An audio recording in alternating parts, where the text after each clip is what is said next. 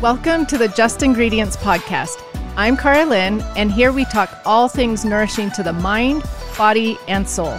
This is a place where you can find just good ingredients to life. Welcome back, everyone. I am so excited for my guest today. I have Dr. Carrie Jones with me. She is an internationally recognized speaker, consultant, and educator on the topic of women's health and hormones.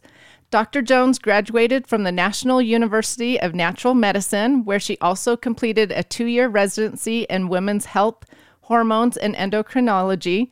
Later, she graduated with a Master's of Public Health. Recently, Dr. Jones became board certified through the American Board of Naturopathic Endocrinology. While in practice, Dr. Jones served as medical director for two large integrative clinics, and she is currently the medical director for Precision Analytical, which a lot of you guys probably know does the Dutch test, which is a great test for hormones. So welcome. Thank oh you. Gosh. Thank you so much for coming. Thank you. I so appreciate this. And I was just I just remembered um I have your dry shampoo in my hair right now. Oh, you do. well, I actually saw on Instagram that you were trying two different types of dry shampoo and I thought to myself, "Oh my gosh, I need to mail her one of my dry I, shampoos. So that's awesome. When it, when it, came back in stock, you put I think you put a message up or something on Instagram. Uh-huh. I was uh-huh. like, purchase. oh, that's awesome. Well, I hope you like it. I do. I like it a lot. This I think is the third or fourth time I've tried it. So all my friends are like, "Tell me what you think. We're looking for dry shampoos too." Oh, that's awesome. Well, thank you. Well, I tell everybody that you are the hormone expert. Anytime someone asks about hormones, I'm like, "Go follow Dr. Carrie Jones. She'll teach it all." So let's just delve right into hormones because it is a favorite question that I get from followers all the time everything about hormones. So let's start with the basics. I get a lot of followers who say, um, Oh my gosh, I think my hormones are off. Mm-hmm. What do I do about this hormonal imbalance? And sometimes I do laugh because I'm like, well, there's so many hormones. yeah, which one? which one are you talking about? But I think they're not talking well, I think they're talking estrogen, progesterone, you know those. So, yeah. Um, what do you? Why do you think people, especially in women, their hormones are so off these days? What do you suggest to them? What do you think's mm-hmm. contributing to this? That good thing we have an hour. um, the thing with hormones is, well, first I'll tell everyone what a hormone is. So, a hormone is basically a chemical messenger. It's like a text message. It's what it is. It's a messenger. And so the brain is the master controller ultimately for all of our hormones, whether it's thyroid hormone, whether it's your ovarian hormones, which think estrogen, progesterone, um, also some testosterone. Think your adrenal hormones, so think cortisol, think adrenaline, think DHEA.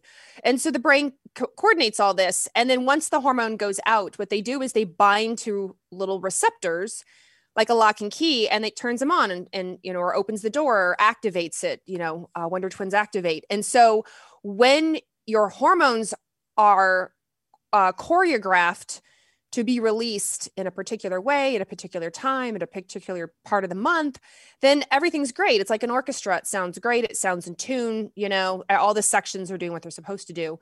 But when the orchestra is out of tune if the brain is not able to communicate if the gland like the ovaries or the adrenals or the thyroid is not receiving if maybe it's too much or too little that's when we get all the symptoms. That's when women start to say i feel like my hormones are off. And i would agree i'd say when they say that most of the time they mean the two hormones estrogen right. and they mean progesterone.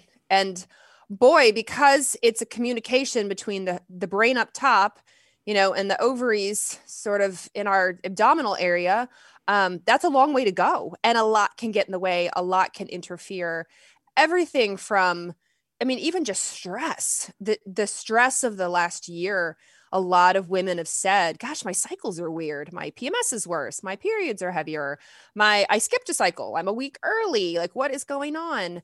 Um, and the the hormones cortisol for stress can affect your hormones like right. estrogen and progesterone.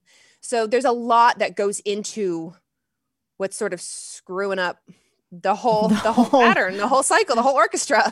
right. Yeah. So stress is a huge one. I know nutrition plays a part. I know nutrition plays a part. Ingredients, which yeah. is why I love following you so much. We the endocrine disruptors that all those hormones from the brain down to all the different glands. That's actually called our endocrine system. Like we have an immune system, we have an endocrine system, and the endocrine system doesn't like to be disrupted. And what happens is we have all these chemicals that are known as endocrine disruptors, and they swoop in and they pretend they act like, particularly estrogen. So even if your body is doing great, the orchestra sounds great, everything's where it's supposed to be. When the endocrine disruptors swoop in, they bind to these receptors like a like a close enough key into a lock and still turns it on, still opens the door, still screws stuff up. And so your own production could be just fine. Your own system could be just fine, but these chemicals come in and mess disrupt. them up. Yep. Um, I love that analogy of the lock and key because that's a perfect image. I talk about endocrine disruptors quite often on my mm-hmm. site because women use so many of them. People don't realize that they're in their body lotion and their body wash and you know, makeup and I mean, the list goes on and on, and feminine products and our plastic and so many different things. So I love that you touch upon that, that it is actually really important for women yeah. to be aware of what chemicals they're putting in their body that can be mimicking this estrogen. And it's it's scary because we we don't we don't really have quality testing for it. So women will say, gosh, I have all these estrogen symptoms. My breasts are big and heavy, or my periods are heavy or crampy or clotty. I grow fibroids. I have endometriosis. You know, wh- whatever it is. Um, but I got my hormones checked and they looked pretty normal. What could that be? Like, well, unfortunately, plastics, phthalates, parabens, fertilizers, pesticides, they look kind of like estrogen, but not exactly. They're not twinning. Therefore, on testing, we're picking up estrogen. We're not picking up pesticide and you know phthalate or bisphenol bpa like we're not that stuff doesn't come through because it doesn't look exactly like estrogen. We're only looking for estrogen. So it's confusing to women who go i have all the symptoms but i'm you know but my right. estrogen looks good. When i read that on one of your posts i actually did not realize that it didn't show up in estrogen testing and i was floored. I was like oh my gosh that is the answer because so many people claim they have like estrogen dominance, but like you mm-hmm. said, will go to the doctor and it's all fine. And then they're frustrated. And so when I read that, I was like, that makes 100%. Huge. Yeah. 100% yeah, sure. Uh, huge. Exactly. Um, okay. So let's talk about symptoms because an estrogen, especially with cycles. Mm-hmm. I get a lot of people that write in like, I have horrible PMS. I've got heavy cramping. Um, you know all all the stuff that women have to deal with but shouldn't have to deal with. Yeah i mean it shouldn't be horrible cramping and heavy bleeding and that's not right. Right. So okay are the symptoms for someone that have problems the four, first 14 days of their symptom different than i mean is something going on hormonally that's different than the last 14 days of women that have symptoms? Yes. So the first day you get your period, the first day you actually bleed, that's considered day one. And then as we hedge closer, we move along, we move along, we move along, we get closer to ovulation, which is generally in this in the middle of our cycle ish. For just for for ease sake let's just say it's day 14 if you have a 28 day cycle. So once you release the egg that's ovulation then you start to make the hormone progesterone. So in the first part of your cycle you're very estrogen heavy it's normal. Estrogen's a preparer, it's a grower. It's like, just in case you get pregnant, I'm going to start making things fluffy in the uterus and like hospitable and like ready just in case you want to get pregnant. Like, I don't want to get pregnant. I'm not looking to get pregnant, but I know as a, as someone who has a regular menstrual cycle, this is what happens once you ovulate, now progesterone comes out and, and sort of finishes it off, does, the refining details. And progesterone's also calming, it's soothing, it's relaxing, it's it keeps us in a good mood. Like we like progesterone. Um, but if you don't ovulate, if you don't release the egg, you're not going to make progesterone.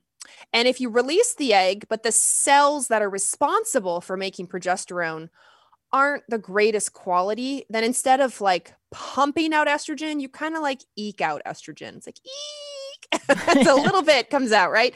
And so what happens is we get this imbalance between how much progesterone you should have and how much estrogen you actually have. And so a lot of women will hear it called estrogen dominance and what we really mean is in that second 14 days, your progesterone that should be big and robust and calming you and helping you sleep and feeling good isn't. And estrogen sort of dominating at that point. And now we're like PMSing, we have tender boobs, and we have heavy periods and clots and all the things that are common but not normal. Women ideally should not be experiencing all of these things like we do. And so it's that it's that it's that sort of ratio, that imbalance between the two causes the problems in the second half. So in the second half they're low it could be low progesterone.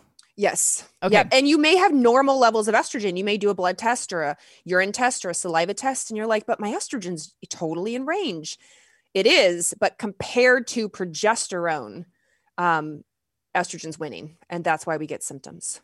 Okay. So, what do you suggest to these women that all write in wanting help with those, you know, day 25, 26, where they're just miserable?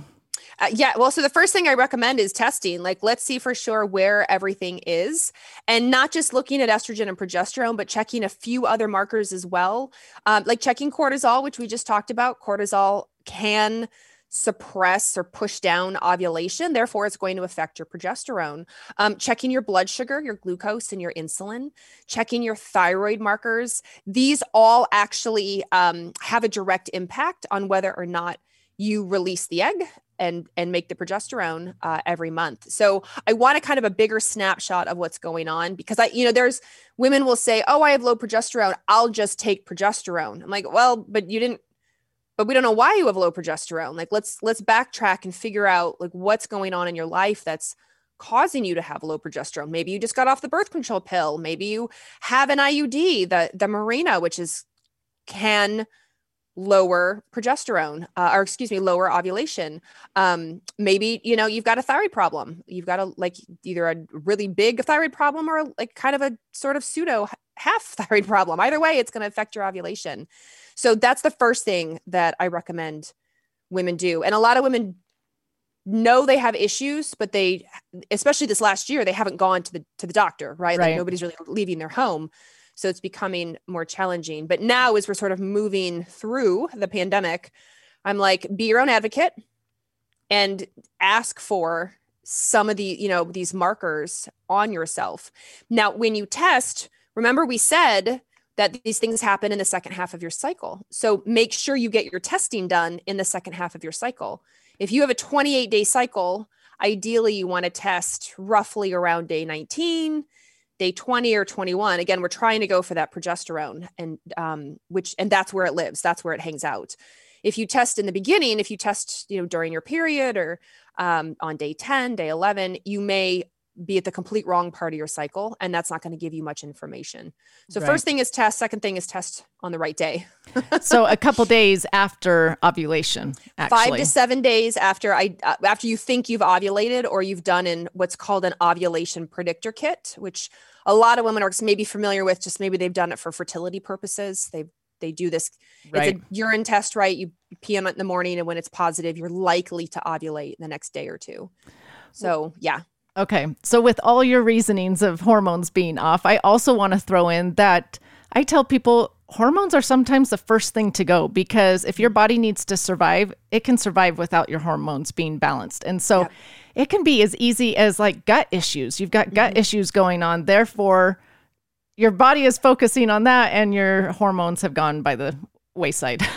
100%. So. I tell um, I tell women that the brain is constantly surveying to see if you're safe enough and healthy enough to become pregnant. Whether you want to become pregnant or not, like it's it, you always have the potential and well, often always have the potential.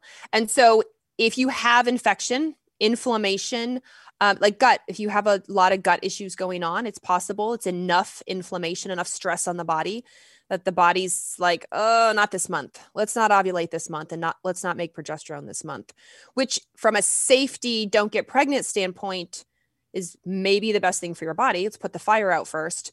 But from a symptom point of view, like we get slammed. We get, you know, then our PMS is bad that month and we're moody and our, our periods right. are heavier and our cramps are worse. It's not fair.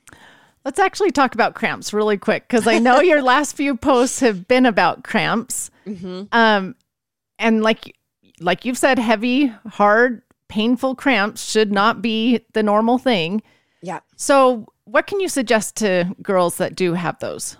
Yeah. So I'll tell you what cramps are caused by because some people want to know like, is it estrogen that causes cramps? Technically, it's these things called prostaglandins and they cause spasms. Um, think, think of prost- prostaglandins go up like with labor. So if you are pregnant, and you're about you're giving labor and you're you have contractions those contractions are caused by prostaglandins on a much much much much smaller scale um, that's why we get menstrual cramps because these same prostaglandins squeeze uh, and it causes cramps. Now, unfortunately, though, a lot of things can trigger these tra- cramps to get worse, like being in that sort of estrogen dominant state perpetuates the cramp situation. And so now we're looking at, again, reading labels, which your expertise, making sure you're pulling out or switching out all those things that have estrogen like chemicals in them so we don't perpetuate the cramps reducing inflammation, like what you eat, what you drink. Um, I've had several comments from women who said they got rid of vegetable oils. They stopped using canola mm-hmm. oil and safflower oil. They cut it all out of their diet and it helped immensely. I've had other women write in to say I added in like fish oil and evening primrose oil and some, you know, some uh, olive oil. And um, like just that switch alone has made a world of difference. The GI tract, your intestines, and your uterus are right next to each other.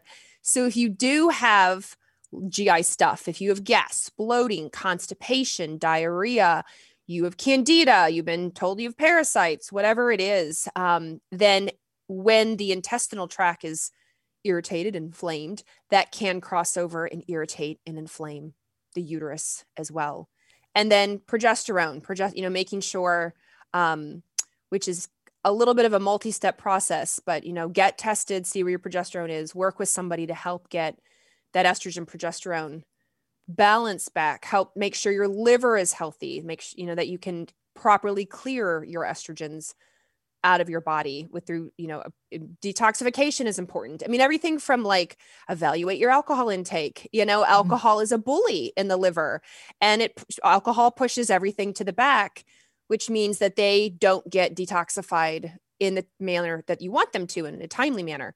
So they go out back out into circulation and that can worsen cramps plus everything else. So if you're like a one or two glass of wine a day girl, maybe reel maybe. that in. um, I love that. Okay, my takeaway from that is you should go to a doctor to get help and get tested, but at the same time, we can be empowered to do some mm-hmm. things on our own while we're waiting um, for that doctor's appointment or whatever. Yeah.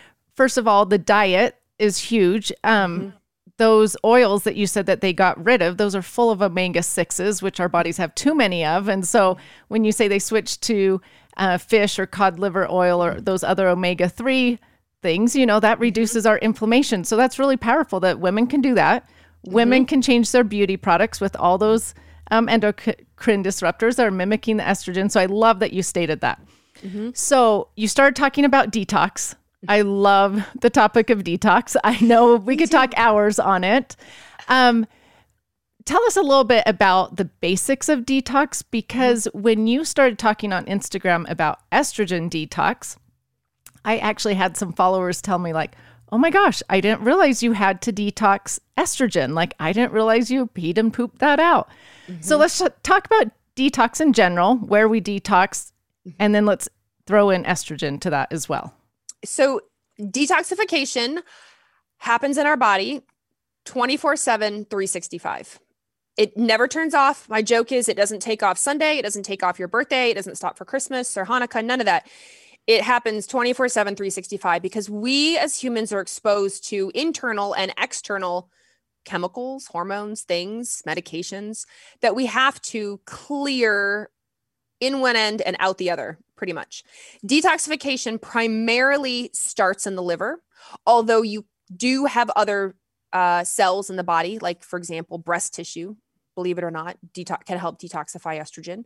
And so it starts in the liver, and then you then you eliminate it. And so you eliminate it through the kidneys, which is why hydration is so important and kidney health, or you essentially poop it out. So this is why bile health is important, gallbladder health, intestinal health, um, having you know regular bowel movements is important because that's where you ultimately get rid of it and that's how detoxification works and yes estrogen progesterone um, testosterone, DHEA, cortisol, everything goes through detoxification. Nothing in your body, um, ideally, hangs around forever. I mean, there, there, there are some things like heavy metals that kind of get stored places, um, and but then they can be mobilized, and then you too can pull them out and detoxify them.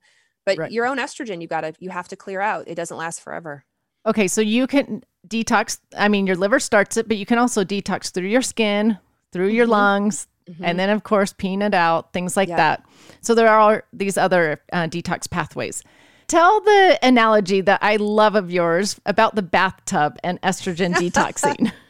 yes. So what? So think of a clawfoot bathtub, and it has to be clawfoot because I'm extra. So when you have an estrogen, and your body is done with that estrogen, it primarily puts it in the liver first. And it, it estrogen detox is a three, generally a three step process one, two, three. So phase one detoxification happens in the liver, and I equate that to the water in your clawfoot bathtub. You can never turn it off, but you can adjust the water up. You can adjust the water down. You can adjust the kind of water coming into your clawfoot bathtub. When you go through phase one detoxification, estrogen gets converted into something called a metabolite because it has to go through this three step process. So, first, it becomes this crazy metabolite that unfortunately can be pretty toxic. And the body knows this. So it's like, all right, I'm going to, we have to quick make you toxic as part of this process, but then we're going to quick neutralize you. And in your clawfoot bathtub, that's your drain. So, how open is your drain? How closed is your drain? Is your drain clogged full of hair? Then, now that you're neutralized, you can now get excreted. So, estrogen in particular does go out either the kidneys or it goes out the uh, intestines. And that's what we link like the sewer line. So, the sewer line attached to your bathtub out of your house is literally the way that, however, you eliminate, that's how you get rid of estrogen. Estrogen doesn't get, um, I should say, does not come out through the breath and it does not come out through sweat. It's primarily through kidney and through stool. So, in your clawfoot bathtub analogy, if your sewer line is broken, what happens? You overflow and ruin your bathtub, bathroom. What happens if your drain is clogged? Same thing. You overflow and ruin your bathroom. And it can happen in your body if you are not, if you're um, not able to fully go down these pathways in the way that I would be ideal, then you can struggle with estrogen type symptoms. So, what are some of these things clogging the drain, let's say, or the sewer mm-hmm. system? So let's start let's start with the sewer system. So I explain it water drain sewer line because that's actually the route of elimination. But when we work on treating it, we go in reverse. Just like in your house, you, we would treat the sewer line first before we'd go to the drain or the water. So sewer line, we want to again, we want to make sure you're hydrated, make sure you know kidney health is good there. We want to make sure you're having regular bowel movements. We want to, if you having gut issues, gas, bloating, constipation, you know, see your practitioner. You might have to do some sort of poop in a cup, stool testing. I call it poop in a cup for science. Um, and evaluate do you have candida? Do you have parasites? Do you have bacteria? Is there something growing in there that maybe shouldn't? Um, are you eating foods that you know you shouldn't be eating and they're irritating your stomach and your intestines, but you can't help it? You love it so much, like cheese, and you eat it anyway. Well, those things are just constantly causing bloating, gas, inflammation, that's affecting your intestinal tract. So we start there. Um, eating foods that are, if if you can, not everybody can, but like your your probiotic and your prebiotic rich foods. So your maybe kimchi, right? Your fermented foods, or maybe um, like chicory root or uh, jicama or um, Jerusalem artichoke. Like these are your prebiotic type foods. They help feed the good bacteria. Then we move up to the drain. So the drain, um, if we get nerdy for a second, the drain is run by a gene. Um, so for those of you in genetic testing, it's run by a gene called COMT or COMT. Everybody freaks out about MTHFR, right? Everyone wants to know about their MTHFR. This is a different gene. MTHFR plays a tiny role, but it's COMT is the big player here. Magnesium is the cofactor. Oh, imagine that. Right? Magnesium so many, is the cofactor. So zinc many is women the are low on that. Yep. Between and zinc is the backup. So between magnesium and zinc, a lot of women are deficient. A lot of just humans are deficient in it. And that can affect the way that your drain works.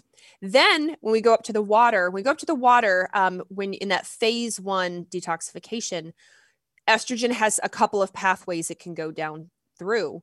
Um, one of the pathways is considered, we call it the four pathway. It's considered a little more carcinogenic, more naughty. It can maybe cause issues with DNA, which we don't like. Our DNA doesn't like issues because that can lead to potentially things like cancer. So we eat foods like broccoli and kale and cauliflower because they help keep us on a different pathway and away from that naughty potential, maybe DNA damaging pathway. And so just by using like pre and probiotic foods, using the cruciferous vegetable foods, um, it for phase one, making sure you're having, you know, regular bowel movements, you're getting your GI health, your intestinal health evaluated, uh, avoiding the foods you probably know are triggers for you, but you love them and eat them anyway.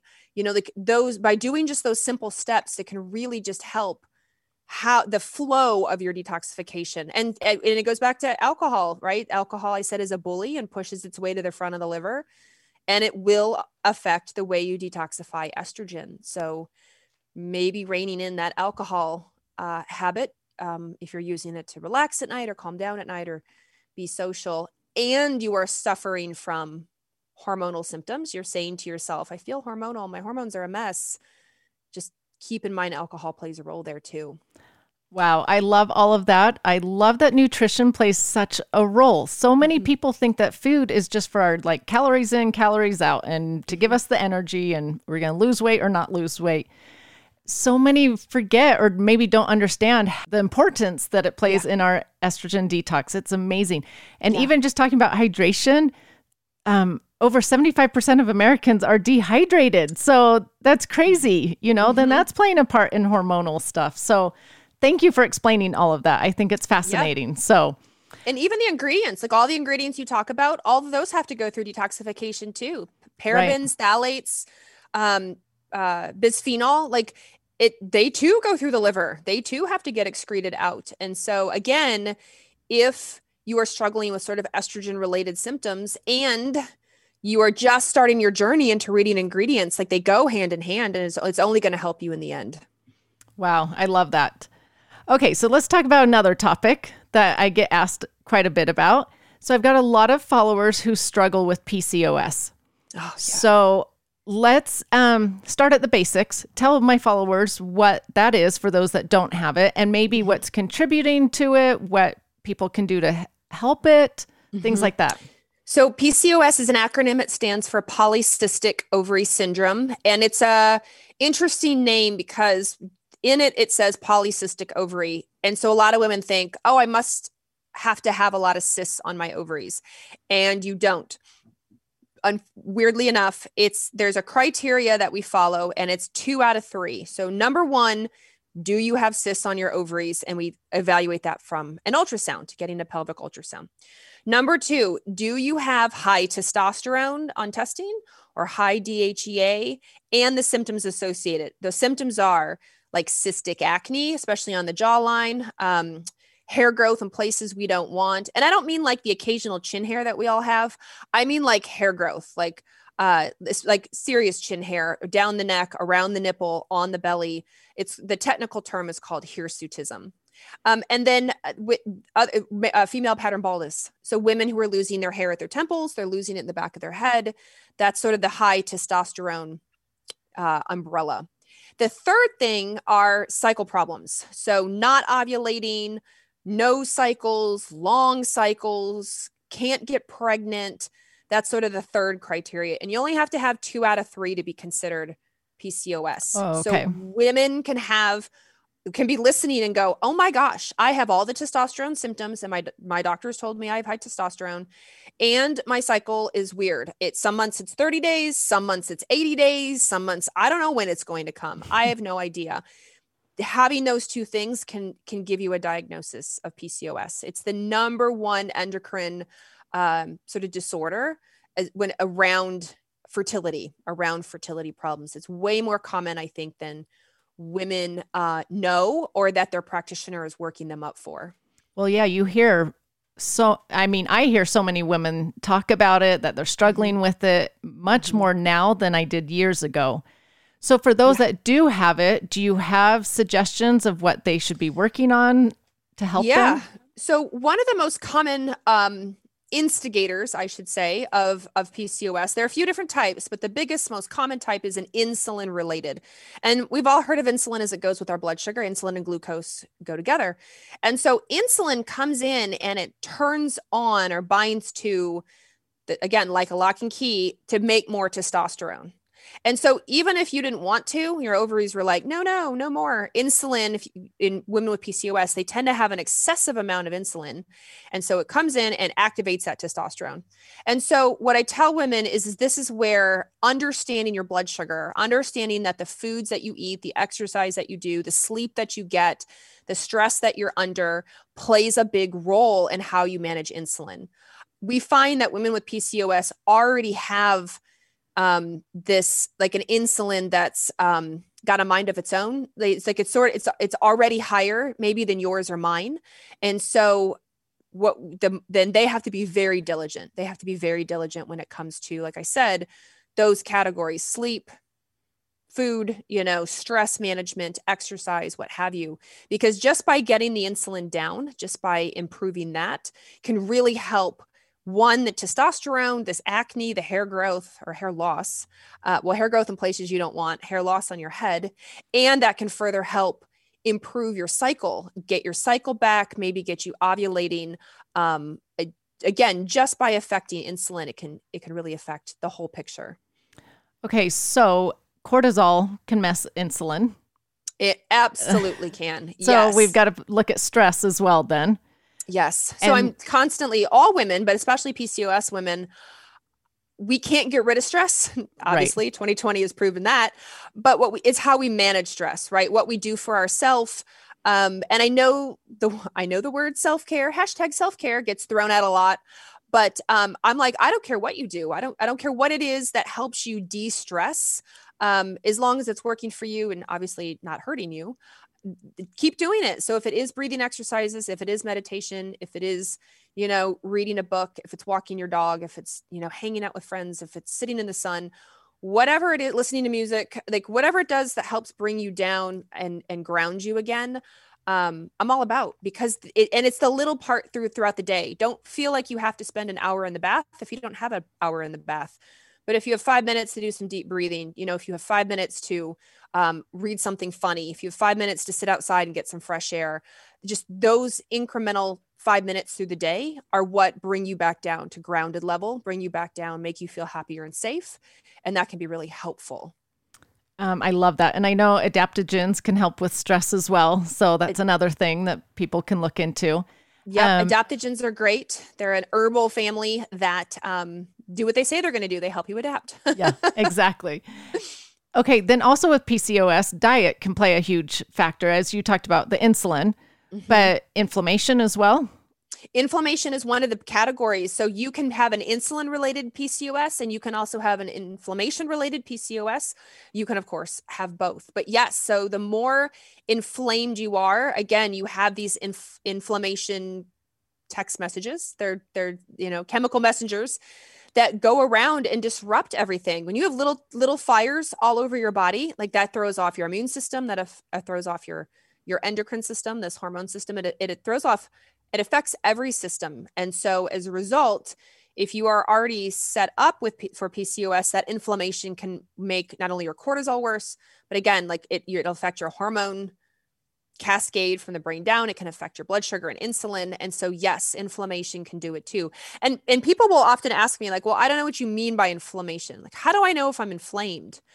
So you can have obvious signs of um, i hurt right? Like my knee hurts right. all the time my muscles hurt all the time my head hurts i get migraines um, my my intestines hurt i have gas and bloating and i get stomach pains. And so trying to figure out the cause of that um, inflammation. But you can have a subtle inflammation that you may not quite realize yet. So you can have like you could have mold exposure and you're sort of fight, fighting this simmering you know fire and you don't quite realize it yet. You the chemical toxins the, the parabens the phthalates the bisphenols all these things the metals the pesticides they can come in if they kind of like drip in through the day you may not really realize like oh my gosh it could be driving low grade inflammation all the time. It's not like right my knee hurts, but it's more general gray area than that. Like, gosh, I just feel kind of tired and I feel kind of hormonal and I don't feel kind of on my A game and I don't have the memory I used to. It's sort of these just gray area symptoms that you think you're talking like maybe oh it must be age or it might you know it must be it might be stress which it could be but um, at the same time i don't want you to miss it so inflammation can run a big gamut of ouch to just sort of that that subtleness yeah almost knowing you don't even have it yes especially um, if you think it's your like it becomes your new normal right you know where you're like oh i guess i used to i would like i used to describe myself as you know like a nine out of ten and now more like a five or six out of 10. Like, okay, I guess that's my new normal. Like, you're not bad. You can still function and, and push yourself, but you're not the nine or 10 that you used to be. And so we as humans adapt and then we just try to push ourselves. Meanwhile, we have a low grade burning fire in places in our body. And so that's where I'm like, ooh, let's let's address this. And inflammation actually can I mean, your food has a ton to do with inflammation, reducing the sugar. Sugar, you know, is such a culprit. Um, then you've got gluten, dairy for a lot of people. Mm-hmm. So getting those out of your diet, I know, helps a ton. Um, being low on some of our minerals and main nutrients, you know, vitamins yeah. Yeah. can actually contribute to that. So, um, yeah. yeah, I'm always like, oh, people just up your fiber, up those cruciferous vegetables, get rid of that sugar. You know, it will help tremendously, more so than people realize. So. We, um, you know, we call it the standard American diet, right? The SAD diet, which is the diet of high processed food. You know, think of like packaged foods, the, the fast food, um, our, you know, our energy drinks and sodas and and cookies and muffins and all those things. That's what standard American diet. And I was I was lecturing uh, to a group of practitioners in Australia a couple years ago, and I accidentally said to the group, "Blah blah blah, standard American diet." And I went, "Oh, I gosh, I'm sorry. What do you guys call it in Australia?" And they you w- didn't even hesitate. As a group, as a room, they said the standard American diet, and I was like, "Oh." we have a oh, reputation. Yes, like, we know, do. Oh so shoot! I say just start. You know, I don't because people go, well, should I go? Should I go paleo? Should I go keto? Should I go vegan? Should I, you know, do all these things? I'm like, why don't we just start with the basics? Like, where are you at? What do you eat? And and I think a lot of people realize when they're eating something not th- not that they shouldn't because it's not like you necessarily you know it's it's bad but um like I said earlier, if you're eating cheese every single day and every single day you know cheese gives you massive gas or heartburn or bloating, like come on now. Then like, it's time to eliminate it, it. Exactly. exactly. Maybe only, you know, like really reduce it as best you can, you know, you, use it as a treat. It's because it's only causing inflammation every right. time you eat it and you know it. So just right. be mindful of that. And people don't need to go on these trendy diets. They can just incorporate whole foods into their diet. Right. That's what I tell people. So, right. Okay, so moving on from PCOS, now endometriosis. That's a yes. the other one that a lot of my listeners struggle with. So mm-hmm. again, maybe just tell my listeners what that is exactly, if there's things that can help this. So PCOS is when you have um, hormone reactive, hormone responsive tissue that should be in your uterus outside of your uterus. So it gets implanted and all you often in the abdomen. So your uterus is uh, like a contain it's like a pear it's, like this little container and so it things should stay in there unless it's you know your period or you're having a baby and then it comes out endometriosis it has gotten other places and so um, it'll be all around the intestines it could be along the diaphragm. Um, i've even had women who've had it um, externally on their labia. I've had women who've had endometrial tissue in their nose and every time they get their period they get a nosebleed and you can you can see the little um, endometrial implants in oh, there. Oh, interesting. and so it's very interesting and it's so ridiculously not fair because endometriosis can be devastating to some women. The it, the debilitating cramps, the debilitating pain, um, because they're so inflammatory, immune, and uh, hormone responsive, can warrant a lot of women will go in for surgery. Right? They'll ha- they'll try to have this endometriosis scraped or lasered away. Uh, some women will have hysterectomies because they just can't take it anymore. It can affect fertility. I mean, it can affect um, how comfortable sexes. I mean, it can it can it can affect how comfortable or uncomfortable clothes feel. You know, like yoga pants may be too tight against the abdomen and it really hurts. I mean, it can just really be debilitating for a lot of women because this this tissue is totally got a mind of its own. And we don't know, or do we know the causes of endometriosis? So the and it's I mean the highly cause. highly up for debate. Yeah, it's unfortunately it's highly up for debate what it could be. And so in fact, I was talking with an endometriosis practitioner yesterday, and she um she said that uh, in research that a lot of the cells uh, were um what did she call them? Zombie immune cells. I think that's what she called them. Senescent zombie immune cells that have implanted in places that they shouldn't, and they're hormone reactive. And I was like, yeah, that sounds about right. But there's some other theories out there as to what causes, like, was it in development? In basically when you were in utero, in, in you know, in your in your mother, um, is did something happen, and uh, as a result, you are now more prone compared to somebody else? Is it something that happened in puberty? Like, there's a lot of theories out there that are getting tossed around, so we don't quite have it nailed down as to why. Um, but what worsens it, we have a much better grasp on. So, what does worsen it? all the things we've talked about. So, like estrogen can push things along. Estrogen out of balance, I should say. Estrogen and inherently in itself is not bad. It's just when it's out of balance, especially with progesterone. Inflammation. Inflammation is a big driver. Chemicals. Endocrine disruptors are a big driver. Gut health. Gut health is a big driver because the intestines are all right there. And the tissue, the endometrial tissue, is often wrapping or laying itself, intertwining itself around the intestines. And so intestinal health can really affect the endometrial health. And so just those few things can really make pain, cramping, fertility, everything so much worse, unfortunately. And the the I, the way to treat is all the exact same stuff we have talked about. Um, it applies to so many things. It does apply to a lot because it applies to PCOS, it applies mm-hmm. to endometriosis, it applies to the bad cramping, the heavy periods, the moodiness, all of that. So it comes down to the nutrition and inflammation and um, the amount of antioxidants and minerals mm-hmm. and vitamins in your body. So yeah. it is chemicals, so yeah, those. the chemicals, the endocrine disruptors. So it's so important for women to understand this. So lumped in all of that, can we also lump infertility into that? As well? Yeah, no, remember, Part the one thing I will say about infertility is that remember, it takes two. True. So he is just as important as she is when it comes to fertility. And I often will say, we women take on the brunt of infertility because they're the one who is actually going to carry the baby to term, right? And so women will go to the doctor and they will get worked up and you know they will take on all of it and um and then months may go down the road and they're their doctor practitioner may say, "Oh, we should maybe evaluate his sperm." And sure enough, his sperm has some issues and maybe if we'd evaluated him way in the beginning, then things would have gone a little faster than they were hoping.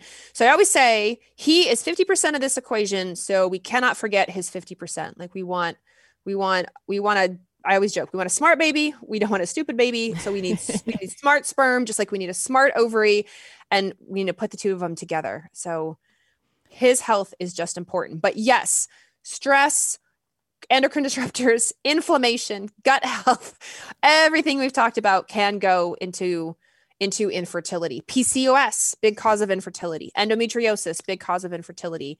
And then outside of sort of um, those hormones, but like thyroid, hypothyroidism, hyperthyroidism can reduce fertility rates. And so make sure you get your thyroid checked, things like that. Vitamin D, get your vitamin D checked.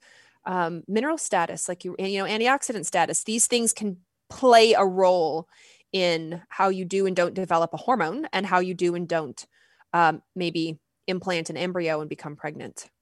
Right.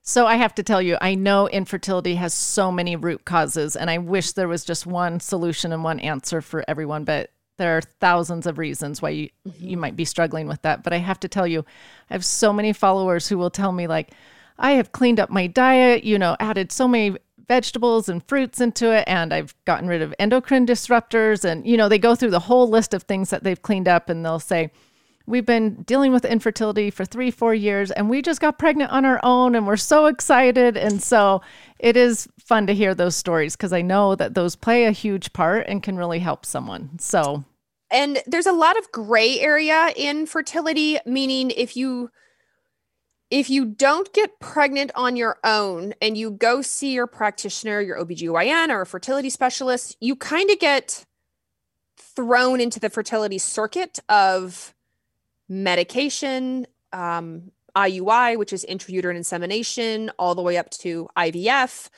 And there's no in between. you know, not very often is there a lot of workup for well, let's see if you ovulate. Let's see what day you ovulate. Maybe you're trying along the wrong day. We need to get you closer to when you like right when you ovulate.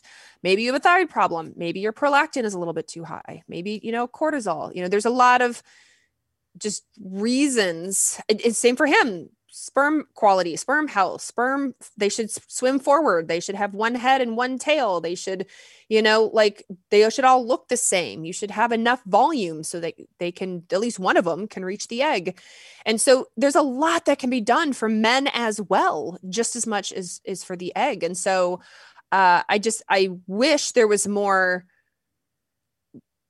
empowerment, I guess, for women and fertility. Like, hey, look, while you're trying or before you try or in between trying like here are things you can do from a dietary from a lowering inflammation from a you know getting healthy minerals and nutrients and antioxidants. And let's do these few key lab markers because let's just do them now and get them out of the way. Why would we wait until you you know god forbid have a miscarriage? Is it like so that's sort of my hope and dream as we move into fertility. I understand why i had an ivf doctor tell me he was like well why would we do all that? We control everything like we control, like we just put do pills and we and we do injections and we do ultrasounds and we do retrievals and we do insertions and like we just handle it all. Why would we do any of that other stuff? And I was like, oh, oh well, and also it doesn't work for everybody. So sometimes they're not in control. And I love that you say empower yourself because that's really what it is. Empower yourself that the doctors can help you, but you mm-hmm. can also do things on your own when you're not yeah. in his office or her office. So I love that you say that.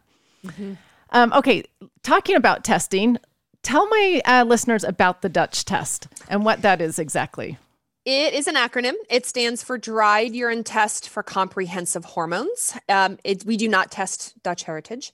And so it is an at home urine test that you pee on these strips of paper four, if not five times during the day. And so, um, it's kind of similar to women who've taken a pregnancy test or an ovulation test before is that you just pee on the stick or pee in a cup and dip it into the stick or dip, dip the stick into the cup and let it dry mail it back to the lab and you get about six pages of information all about your estrogen some of your estrogen detoxification your progesterone your testosterone your dhea and the pathways they go down. Some of their pathways can again cause acne, right? Cause the hair growth on, on the face, the hair loss on the head.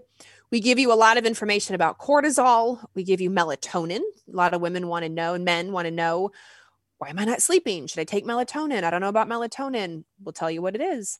We give you a B12 marker. We give you some B6 markers.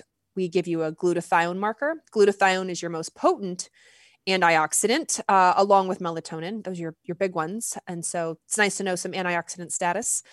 And we also do a DNA damage marker. Um, so it has this big fancy word. It's called 8 OHDG, but it is nice to know like what's maybe potentially going on with with your DNA, um, or maybe those who've had cancer or remission from cancer. They like to keep an eye uh, on that marker as well. So it's a lot of info just by peeing on strips of paper four or five times during the day. That is a lot of info. I didn't realize the DNA part. I need to do that.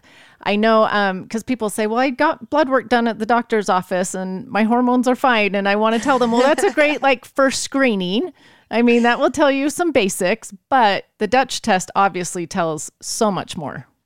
It does. And like I said in the beginning, when you go to your practitioner and they do your blood work, make sure if you have a menstrual cycle, you get it tested on the correct day. Make sure you're trying to test in that second half, that luteal phase of your cycle.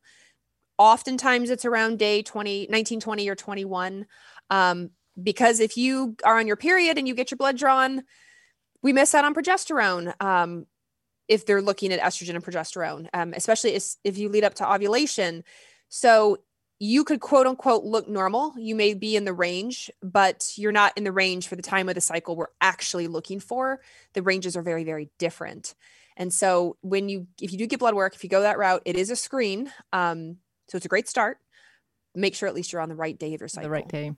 Mm-hmm. Okay. And the Dutch test, do they have to get it at a doctor's office or can they order it online? They do not. You can order it online, um, and uh, and you, they get shipped to you. You mail it back to the lab, and the results come to you. Now that we are a lab, we don't do any interpretation, so you will either hopefully be somewhat savvy in the hormone world and understand what's going on with these hormones, or then you will probably need to find a practitioner to explain the test for you.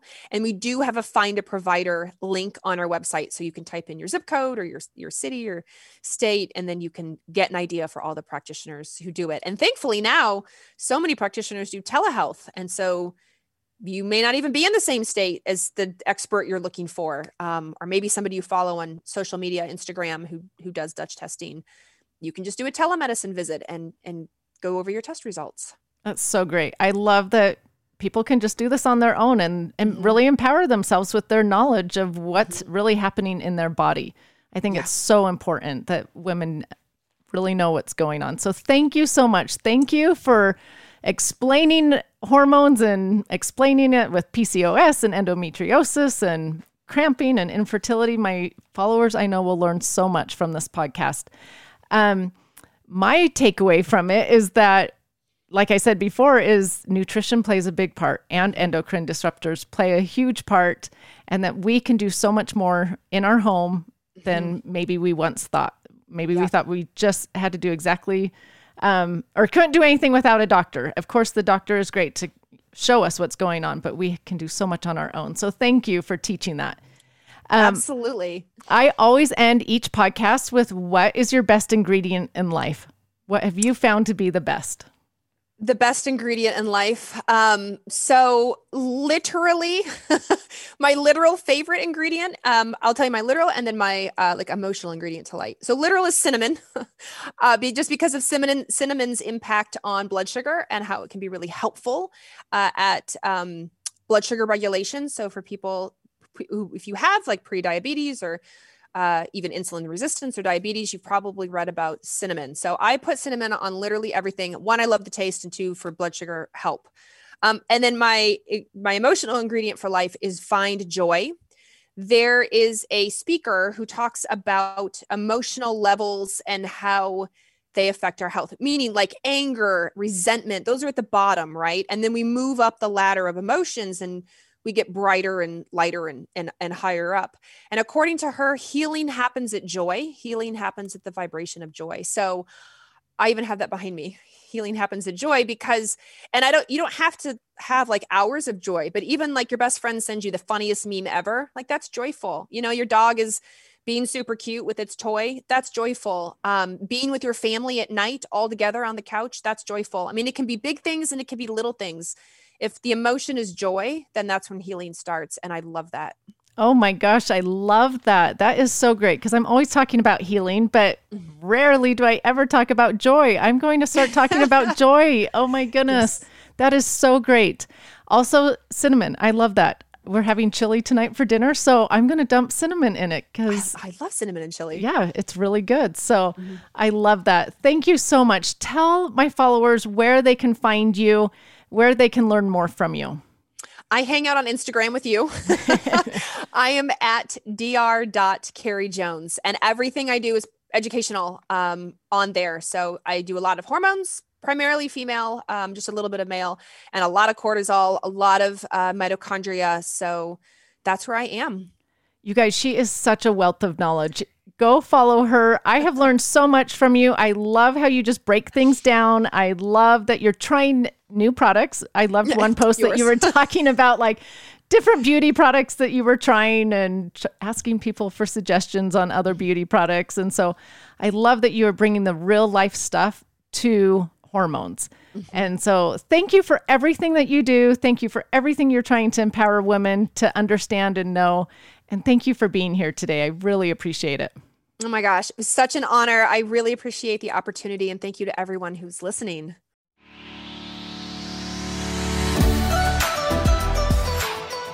Thank you so much for listening. Remember to subscribe to the Just Ingredients podcast to learn more about your health and good ingredients to life.